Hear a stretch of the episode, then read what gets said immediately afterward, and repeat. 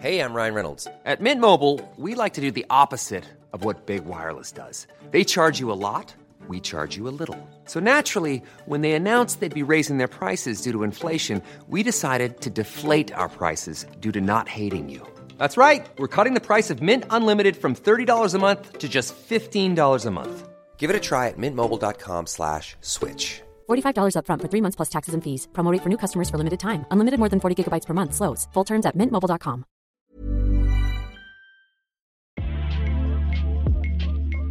Der er et stort fokus på, at det er vigtigt for få sat en underskrift og med til doorstep og lave et Sony-opslag omkring den her aftale.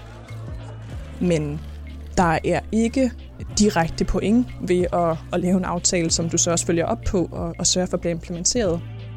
Der er ligesom ikke rigtig noget at, at vinde ved det øh, ud I sommer afsluttede Alternativets finansordfører Christina Olomeko sit speciale på Københavns Universitet. Her skrev hun om, at der mangler fokus på, at politiske aftaler bliver ført helt til dørs, og altså også bliver implementeret ude i hverdagen. Nu sidder hun selv i Finansudvalget på Christiansborg, og har netop været med til at indføre et værktøj, der skal føre politiske aftaler fra teori til praksis. I dag fortæller hun, hvordan det kommer til at virke. Jeg hedder Karoline Tranberg, og du lytter til Altinget Azure. Jeg har jo læst statskundskab ligesom alle andre øh, på, i Folketinget åbenbart. Øhm, og jeg har altid sådan været ret interesseret i øh, politik og sådan, i, hvordan, hvordan det virker. Øhm, og været meget nysgerrig på, hvordan man får politiske aftaler til sådan at virke ud i virkeligheden efter de intentioner, der nu kunne være, være i en politisk aftale. Og derfor betød det mig for at skrive speciale om min politiske aftale for at se, virker den så rent faktisk efter hensigten, altså er den blevet implementeret. Og så fandt jeg over varmehjælpspuljen, som var en af de første inflationspakker, vi havde. Jeg tror, det var slutningen af 2021. Og den blev ligesom sådan en skandale ud i medierne, fordi at øh, ud af de 100 millioner kroner, man har lavet sådan en pulje, som skulle gå til høje varmeudgifter for borgere, så var der kun 2 millioner, der blev brugt. En pulje på 100 millioner kroner skulle hjælpe udsatte danskere med at betale deres høje energiregninger. Men kun en brøkdel af de penge blev brugt, og en stor del af dem blev brugt på revisionsomkostninger. Det var sådan en stor skandale dengang. Og så tænker jeg, det er interessant, at to ud af 100 millioner kroner bliver brugt i en aftale, hvor ideen er at hjælpe borgere med høje varmeudgifter. Så det var ligesom det, jeg skrev speciale om, for at finde ud af, hvad der var gået galt. Øhm, og ikke mindst for, for at lære noget, for at blive klogere selv. Var der noget særligt, der øh, undrede dig undervejs, da du undersøgte øh, lige præcis den her aftale, og hvorfor den ikke blev implementeret bedre? Ja, der var flere ting. For det første skal jeg huske, at jeg tænkte, at den politiske aftale, så aftaleteksten var ikke særlig klar om, hvad målet sådan helt præcis var. Jeg antog, at målet må være, at lever man en pulje på 100 millioner, så skal de 100 millioner blive brugt. Men, men det stod faktisk ikke særlig klart, hvad målet med aftalen var. Så jeg kan huske, da jeg skrev opgaverne, så måtte jeg ligesom selv lave mit eget evalueringsmål. Og så undrede jeg mig også over, at der ikke havde været så meget øh, parlamentarisk fokus efterfølgende på, hvorfor det var, den her aftale ikke virkede. Det var mere nogle medier, der havde fokus på det. Det virkede ikke til at fylde så meget i, i Folketinget. Og så var jeg undret mig også over, at der var meget stor forskel på, hvordan kommunerne fortolkede lovgivningen bag varmehjælpspuljen, og hvordan øh, ministeren og ministeriet havde forestillet sig, at lovgivningen skulle fortolkes. Så det var det, der gik galt i forhold til at få puljen til at ja, leve. Så der var ligesom den, der var flere ting, der ikke rigtig passede. I researchen oplevede du så, at der i Folketinget på en eller anden måde altid har manglet fokus på, hvordan man går fra politisk aftale til konkret implementering i hverdagen, eller er det blevet værre gennem tiden? Det er et godt spørgsmål. Jeg, jeg kiggede ikke sådan historisk på det, men jeg tror, altså sådan mit, min egen oplevelse i hvert fald med varmehjemspuljen, øh, men også nogle af de andre aftaler, der har været, som vi har haft folkeskoleformen, øh, indefrysningsordningen i forbindelse med, med inflationen, der jo heller ikke virkede. Der har været ret mange aftaler gennem tiden, hvor at det er som om, at intentionerne med aftalen, hvis de overhovedet har været nedskrevet, ikke er blevet opfyldt. Øhm, så jeg tror, jeg vil nok lægge hovedet på bloggen og sige, øhm, at, at det ikke er noget, der fylder så meget, når man laver politiske aftaler. Der er måske et større fokus på at vise handlekraft, men mindre på virkning og ikke mindst læring, efter aftalen er, er blevet indgået. Hvad er endt din øh, konklusion med specialet som er at blive? Altså ikke overraskende var det jo, at varmehjemspuljen ikke havde, ikke havde virket efter hensigten, øhm, fordi det kun var de to millioner, der blev brugt. Men, øh, men udover det, så var min konklusion, at, at når man laver fremtidige aftaler, som kommunerne skal implementere, og sådan er det med mange aftaler i Folketinget, det er faktisk kommunerne, der implementerer dem, eller regionerne, så skal man fra Folketinget have ret meget fokus på, hvordan er det, den her lovtekst, vi laver, og aftaletekst, vi laver, hvordan bliver den forstået af embedsværket ude i kommunerne. Fordi hvis de forstår det på en anderledes måde, end det vi folketingspolitikere tænker, så kommer det ikke til at virke efter hensigten. Kom du også med nogle konkrete bud på, hvad man kunne, øh, hvordan man kunne løse det her?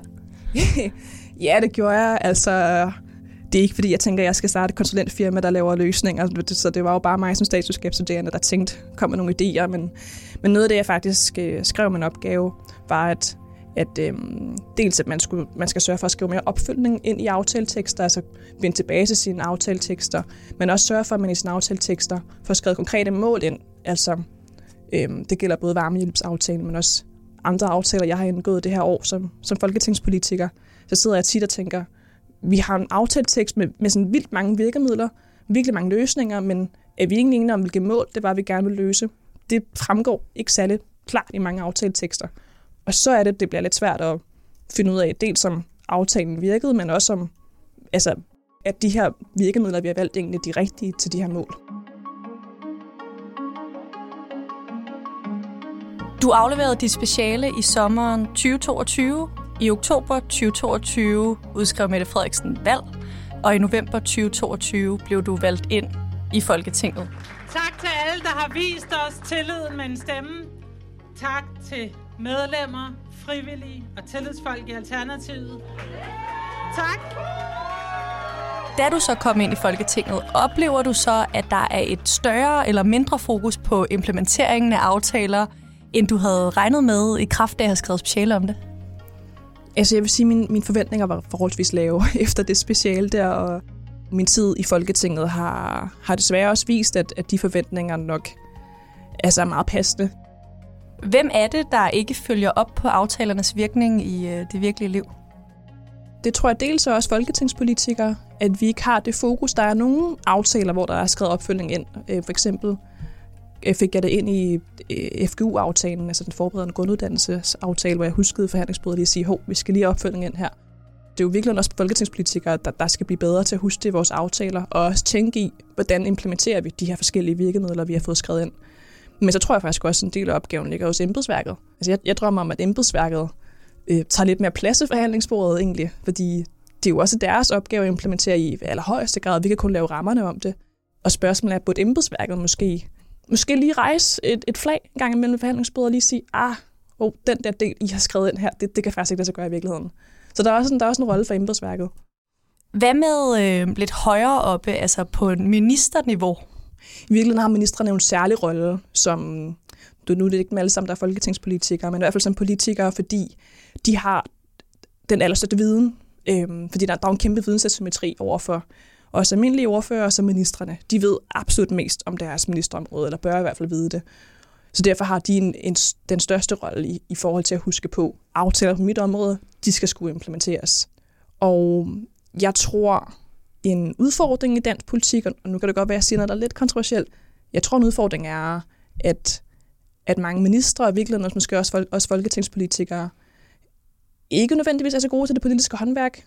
Jeg tror, der, jeg tror vi mangler, jeg tror ikke, vi er dygtige nok til at implementere politik. Jeg tror, der er for få af os, der ved noget om, hvordan øh, aftaletekster bliver fortolket af embedsværket rundt omkring i landet. Øhm, og jeg tror, vi, vi mangler ret meget implementeringsviden. Øhm, og hvad angår ministerne, så er det jo desværre blevet normalt i dag, at, at ministre bliver udnævnt, uden nogensinde at have været ordfører for deres eget ministerområde. Så de kommer ind helt blanke. Og det, det tror jeg altså også gør noget ved implementeringskapaciteten. Hvis ansvar er det, at der mangler viden om implementering? Det er et godt spørgsmål. Det er nok hele vejen rundt. Måske i sidste ende partierne. Ikke? Partierne er jo, er jo nok dem, der har størst betydning for, hvilke kandidater de opstiller. Der kan partierne, tror jeg, godt gøre mere ud af at talentudvikle de kandidater, de stiller op på listerne, altså sørge for, at man har et implementeringsfokus og har noget implementeringsviden. Men det er måske også journalisterne. Der er det her program jo så en undtagelse, men, men journalisterne er jo ikke kendt for at spørge ind til, hvordan en aftale er gået, men man er klar med, som presse, når der er doorstep, men så er den aftale jo glemt, der er jo den, der følger op på den. Det sker i hvert fald sjældent, og det er jo netop med til at gøre, at der ikke er point for at gå op i at implementere en aftale.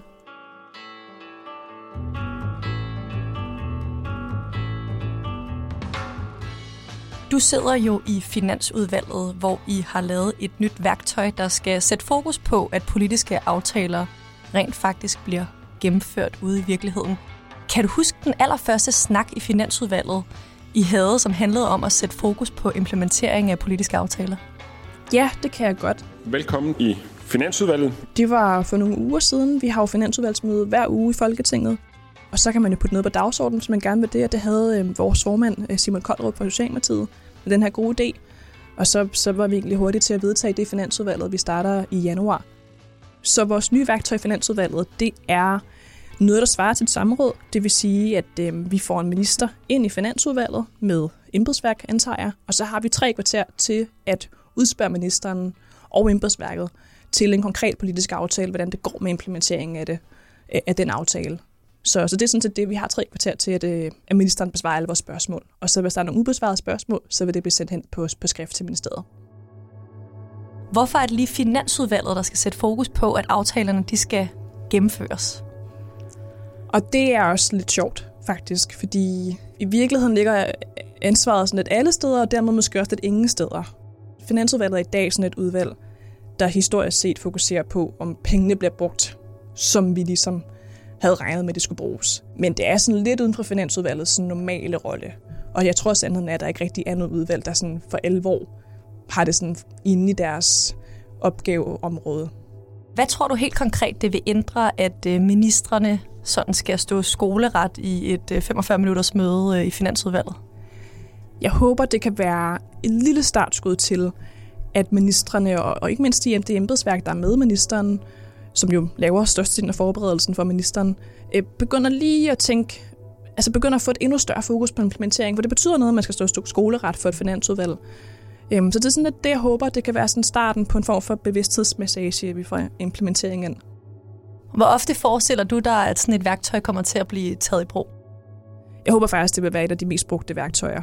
Jeg synes jo personligt, samråd og forespørgselsdebatter for mig er se lidt et talerstykke, hvor jeg tror, at det her værktøj kan være noget, vi rent faktisk får noget viden på bordet og få gjort en forskel for, at nogle aftaler vil blive implementeret bedre. Så jeg håber, at det bliver et værktøj, øh, mine andre kollegaer vil tage godt imod.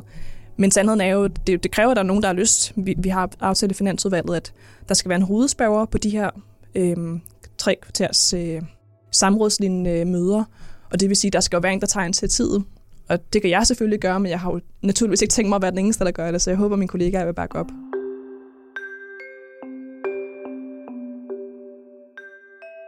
Du kalder øh, samråd og forespørgsler for øh, teaterstykker.